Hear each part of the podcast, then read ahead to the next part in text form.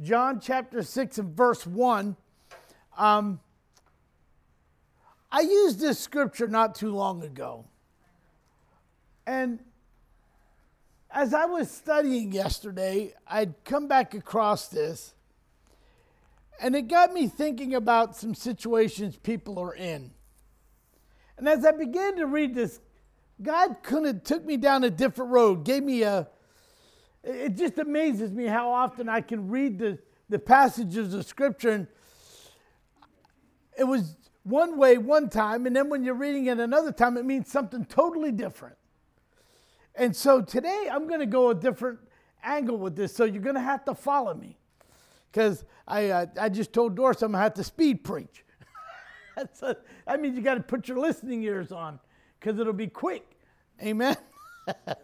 So John chapter six, verse one, after these things, Jesus went over to the Sea of Galilee, which is the Sea of Tiberias. And a great multitude followed him, because they saw his miracles, which he did on them that were diseased. Jesus went up into a high mountain, and there he sat with his disciples. And the Passover, a feast of the Jews, was nigh. When Jesus then lifted up his eyes, he saw a great company come unto him. He had, under, he had said unto Philip, "Where shall we buy bread that these may eat?" And this he said to prove him, for he himself knew what he would do. And Philip answered him, "And two hundred penny worth of bread is not sufficient for them, that every one of them may take a little." One of the disciples, Andrew, Simon Peter's brother, said unto him, "There is a lad here which have five barley loaves, two fish, but what are that among so many?" And Jesus said, "Make the men sit down." Now there was much grass in the place, so the men sat down in the number of about five thousand. And Jesus took the loaves and the fish, and he given thanks, and he distributed it to the disciples, and disciples to them that were sat down, and likewise the fish, as much as they would. And when they were filled, he said unto the disciples, "Gather up the fragments that remain, that nothing be lost." Therefore they gathered them together, and they filled twelve loaves of baskets with fragments of barley loaves, which remained over and above unto them that had eaten. Then those men, when they had seen the miracle that Jesus did, said, "This is the truth, that the prophet that should come to the world." Father, I thank you this morning for your word. I ask this morning, Lord God, may our hearts and our ears be open to receive what you have for us today. In Jesus' name. Now, the miracles and the multitude here, we see that many are following Jesus to see his miracles. Now, I'm sure many uh, wondered what was the next thing he was going to do. I'm sure even today people are looking and wondering to see what Jesus is going to do next. Many of us in our own lives, you're going through situations, or you know family members that are going through situations, and you're kind of waiting to see what Jesus is going to do. I'm in that same boat. I'm waiting to see what Jesus is going to do. I'm anticipating something great, because he has promises in his word. And so I stand on those promises. But I notice here in verse two that people are especially moved by his power to heal.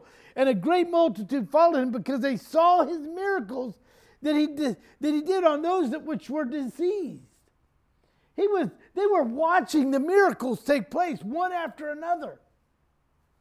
So what kind of took me by surprise is when Jesus then takes off and he takes the disciples and he goes into the, the mountain, into a high place to get away,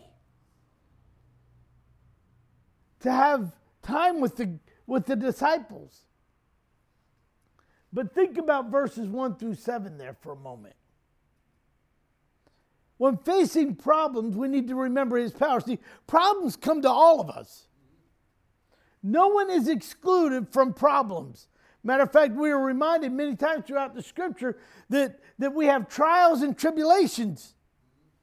None of us uh, escape problems. Problems are often, often centered around people. Isn't that the truth? If you be honest with yourselves, you can say amen to that. See, we have physical problems, we have car problems, we have housing problems, and yet some of us have job problems. But listen to this. Most of us, our problems center around family. Family problems. Because there's always somebody who's not happy about something. I know that in my situation, I was... talked to a guy some, oh, I guess it's a few weeks ago. Somebody I hadn't had, had contact with in probably over twenty years. And uh, he said, hey, I I didn't know you were down in West Palm Beach. We haven't heard, you you, you know, you, you left Ocala, nobody knew where you went. I thought that was a good thing. I thought he must not have been really close. Had I had left, he didn't know where I went. So he begins to tell me about his problems, his woes. And then he began to talk to me about how some people came to his house and knocked on the door and started witnessing to him. I said the same thing. Oh boy. I said, uh, was it Jehovah's Witness? No. Oh, okay. I said, just some people doing evangelism?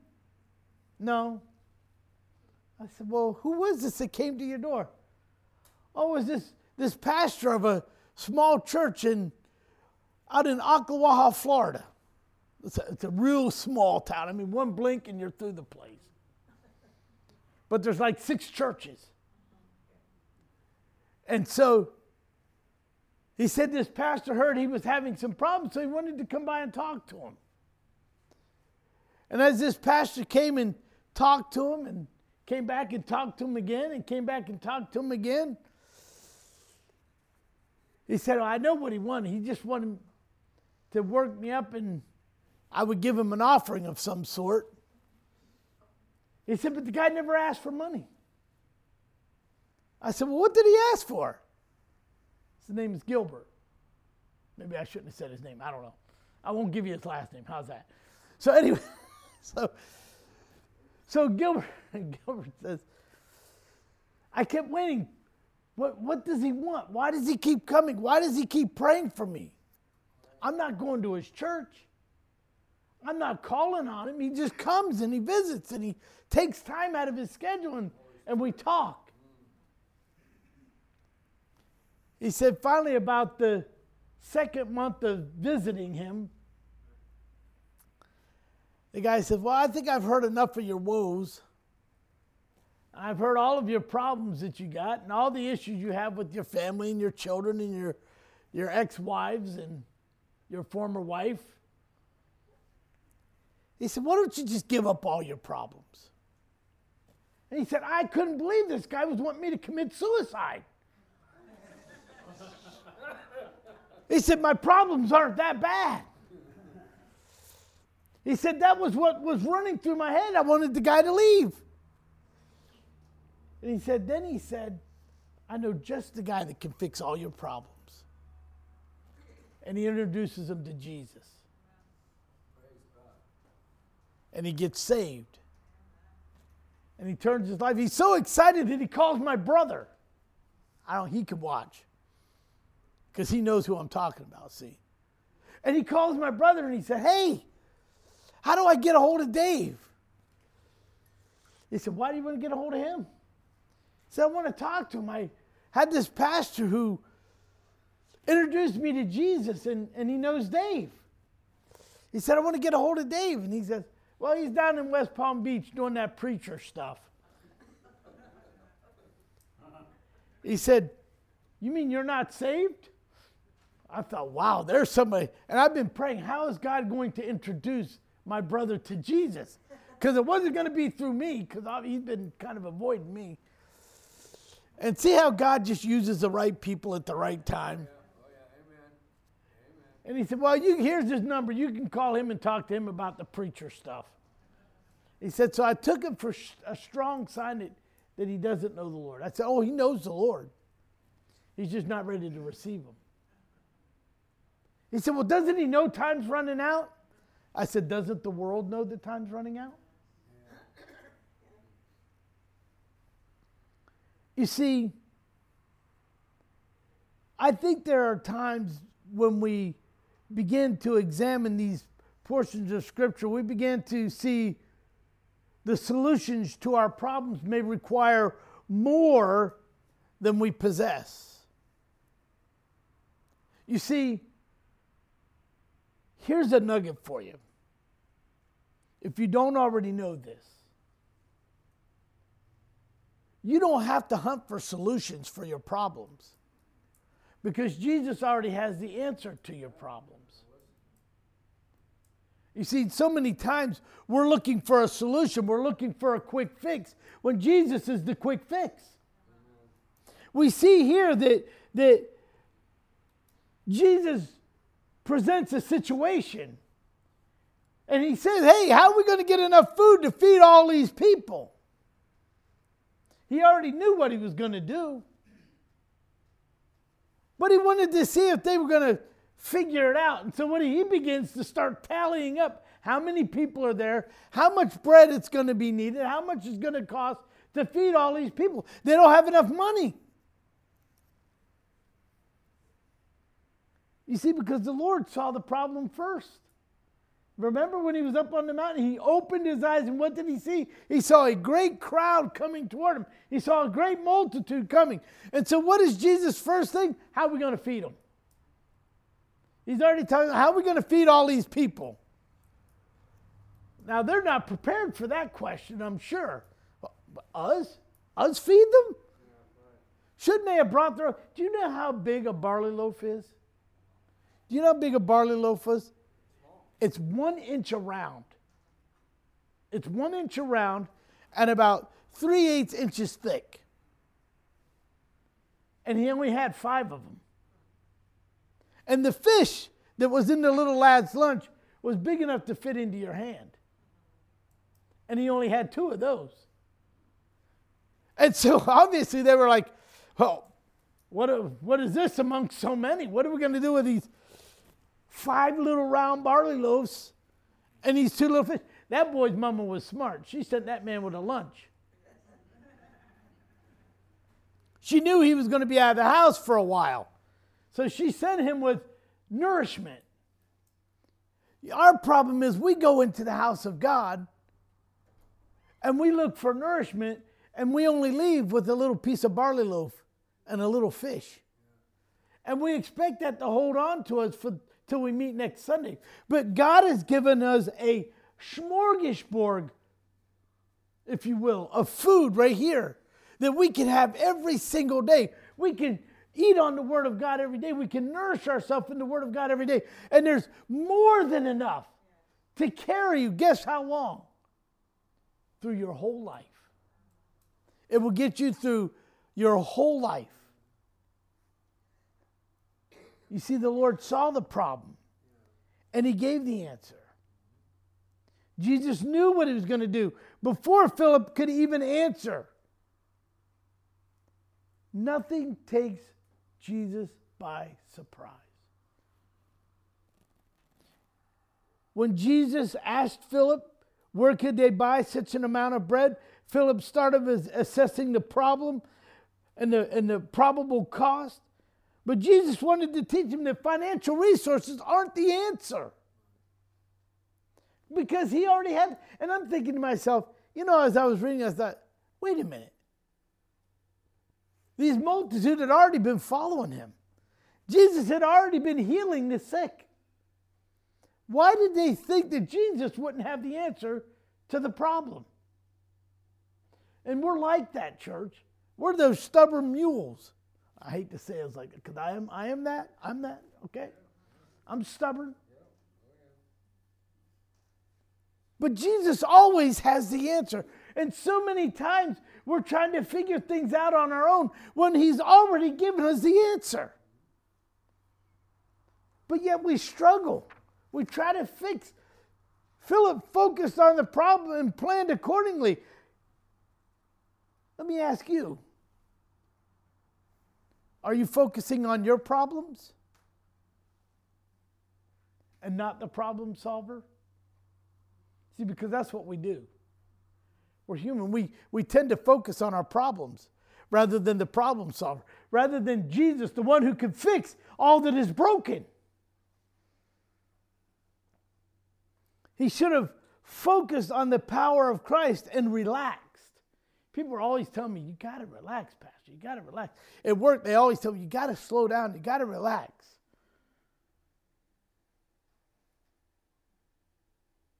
With God, nothing is impossible. You see, when we focus on the problems, what we try to do is we try to find people who can solve the problems. We try to find solutions. It's kind of like when you have a car problem, right? When you have a car problem, what do you do? You go to a baker.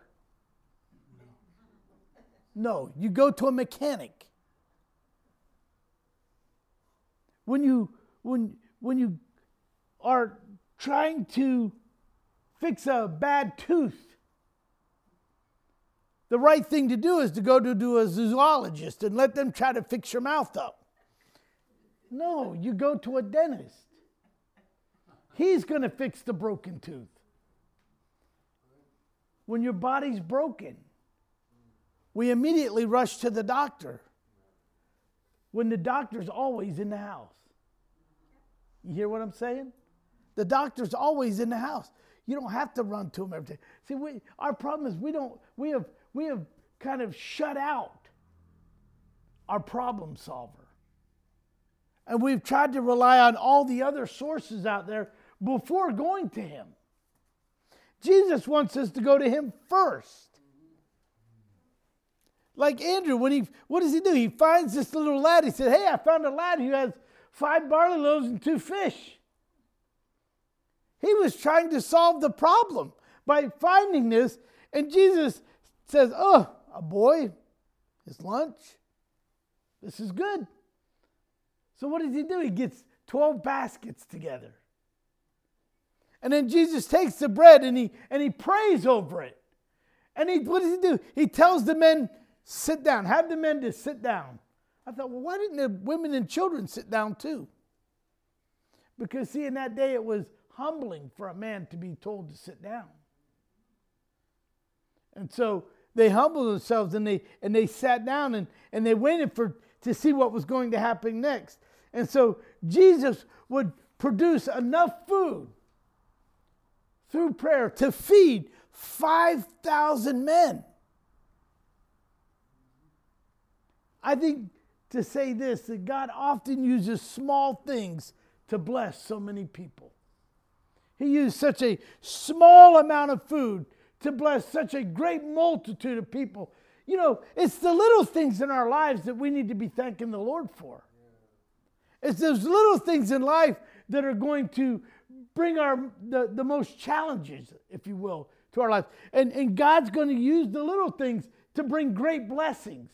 It's not that you can give somebody money so that they can go buy food. Sometimes it's taking them to buy the food. You understand what I'm saying? Sometimes it's taking them to the doctor's office instead of having them call a taxi or Uber or whatever to go. Sometimes it's those little things that you do that changes the heart of people. Jesus wants to change our mentality. He wants to change our hearts. And a lot of times we have to learn to understand what it is to allow Jesus to take everything that he's given to us through the Word of God, and then to distribute it to the world. Oh, Pastor, I'm not really an evangelist. If you're a born-again believer in the Lord Jesus Christ, you're an evangelist. I hate to break, there's a little nugget for you. You might want to write that one down. I'm an evangelist. So next time somebody sees you, you don't say I'm unemployed, you say I'm an evangelist. What? You're an evangelist? Yes. Do you know Jesus? You see, You have the opportunity to do something none of, nobody else in this room can do. And you know why that is? Because you know people other people don't. And those people that they know, they have the opportunity to witness to through action or deed.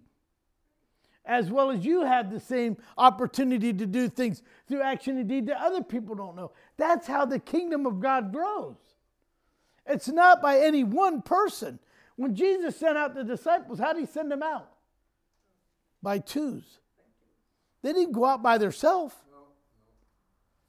And so we have a body of believers here that can go out by twos and witness to people. But we must be willing to obey before we're ready to give the blessing. You see, so many times we're not obeying. We, we want to just do. And we don't obey what the Lord calls us to do because we want to do it our way and not his way. Well, you got to understand, Lord, I have appointments this week. And, and what you want me to do doesn't exactly fit into my schedule this week. Can we work on it next week? And then what happens is when next week comes, more stuff gets into your schedule and you have to put the Lord off again. You continually finding yourself putting the Lord off and doing, not doing what the God has instructed you to do. You have to keep putting it off because your worldly schedule has conflicted with the heavenly schedule. These guys understood what it was to, to try to understand what the Lord is doing when he, when he tells them to have the men sit down. You see, nothing is disorganized about Jesus. He does everything in order. Our humbling Savior giving thanks for the food before he gives it. Orderly distribution of the food to the disciples. Again, nothing disorganized. He will bring order to our lives. He didn't say, hey, each one of them only gets a small morsel of fish and a small morsel of bread. What did he say to them? Give them as much as they want. Let them fill their stomachs to overfull. And there was still more food left. That's how I know when I stand upon God's promises, when he says he will do more than I ever could ever ask or ever think. I know that because I've read it here in the scripture where they had all this multitude, twelve baskets left, more than they needed. It was there and everybody had some. But notice how Jesus has gathered up that none would be wasted. I've learned a few things over the years. I used to not understand when my mom would say to me, now you make sure you eat all the food on your plate. You don't know how many children are starving around the world. And I'd say, okay, Mom, let's pack it up and mail it to them.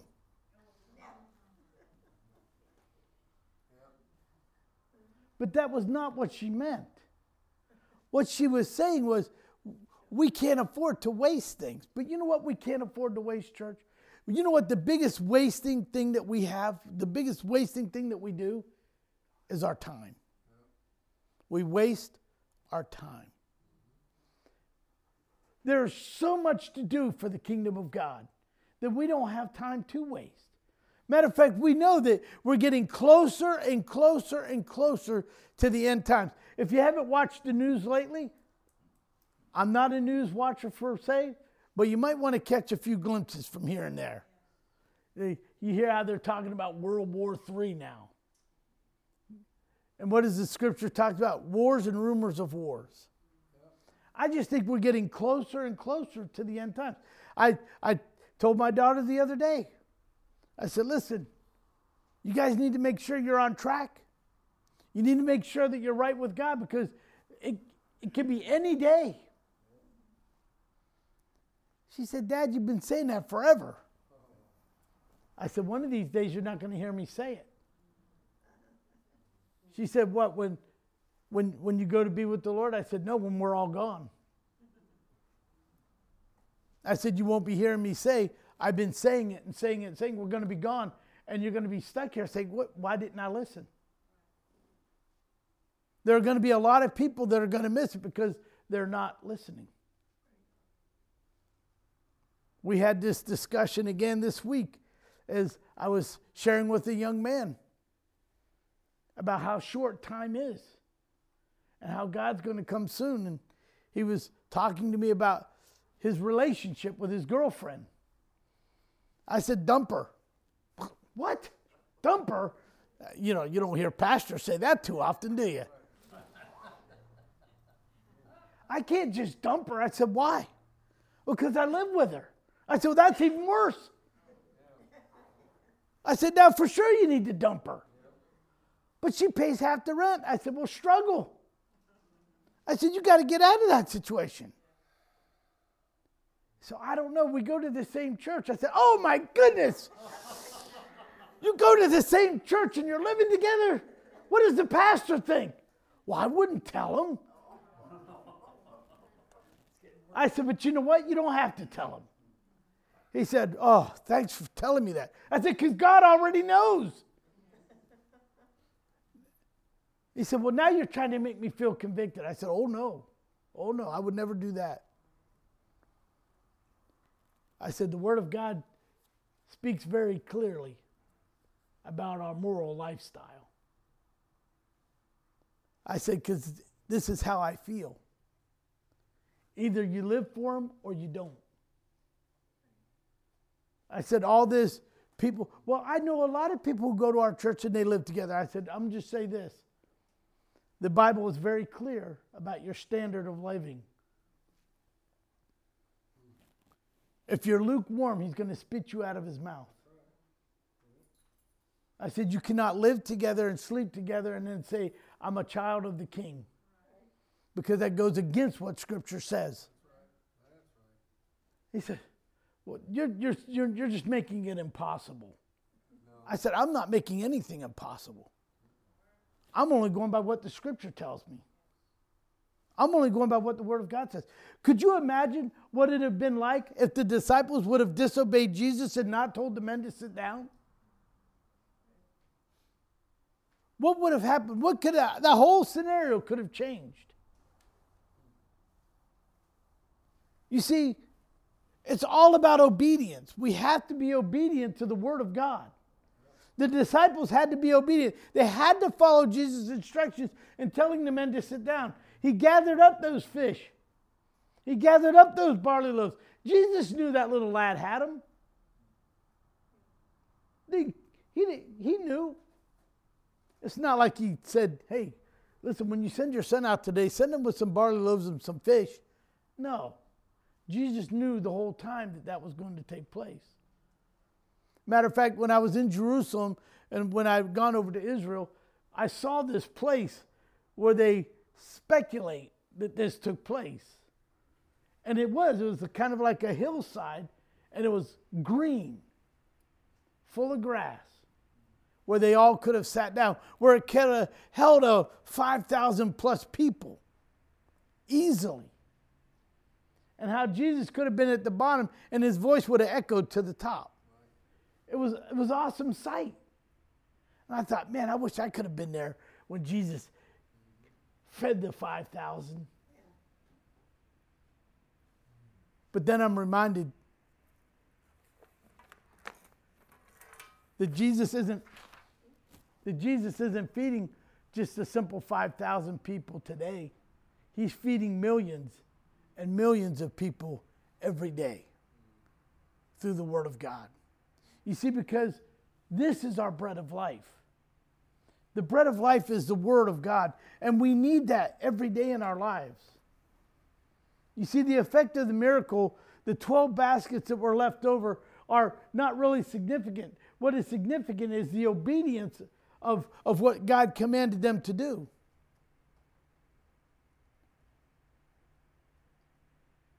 I don't know what he did with the twelve baskets that were left over. Perhaps he gave it to the little boy. I don't know. But people knew Jesus was the promised one. You know, you see that at the end?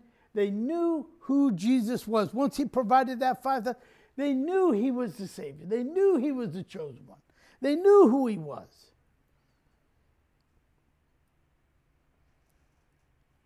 Jesus didn't just want to feed them.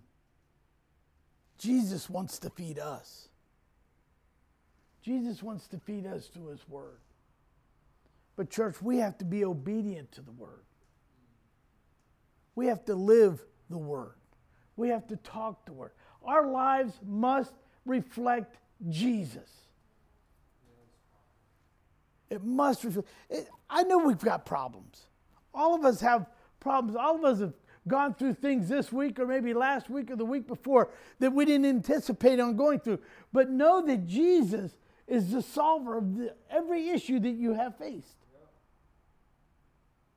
And he's going to carry you through. Why?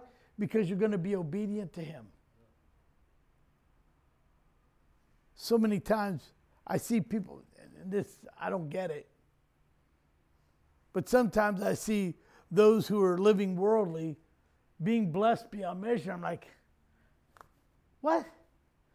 And and I can be struggling through a situation and not understand, okay, God, I'm serving you, I'm doing everything you tell me to do.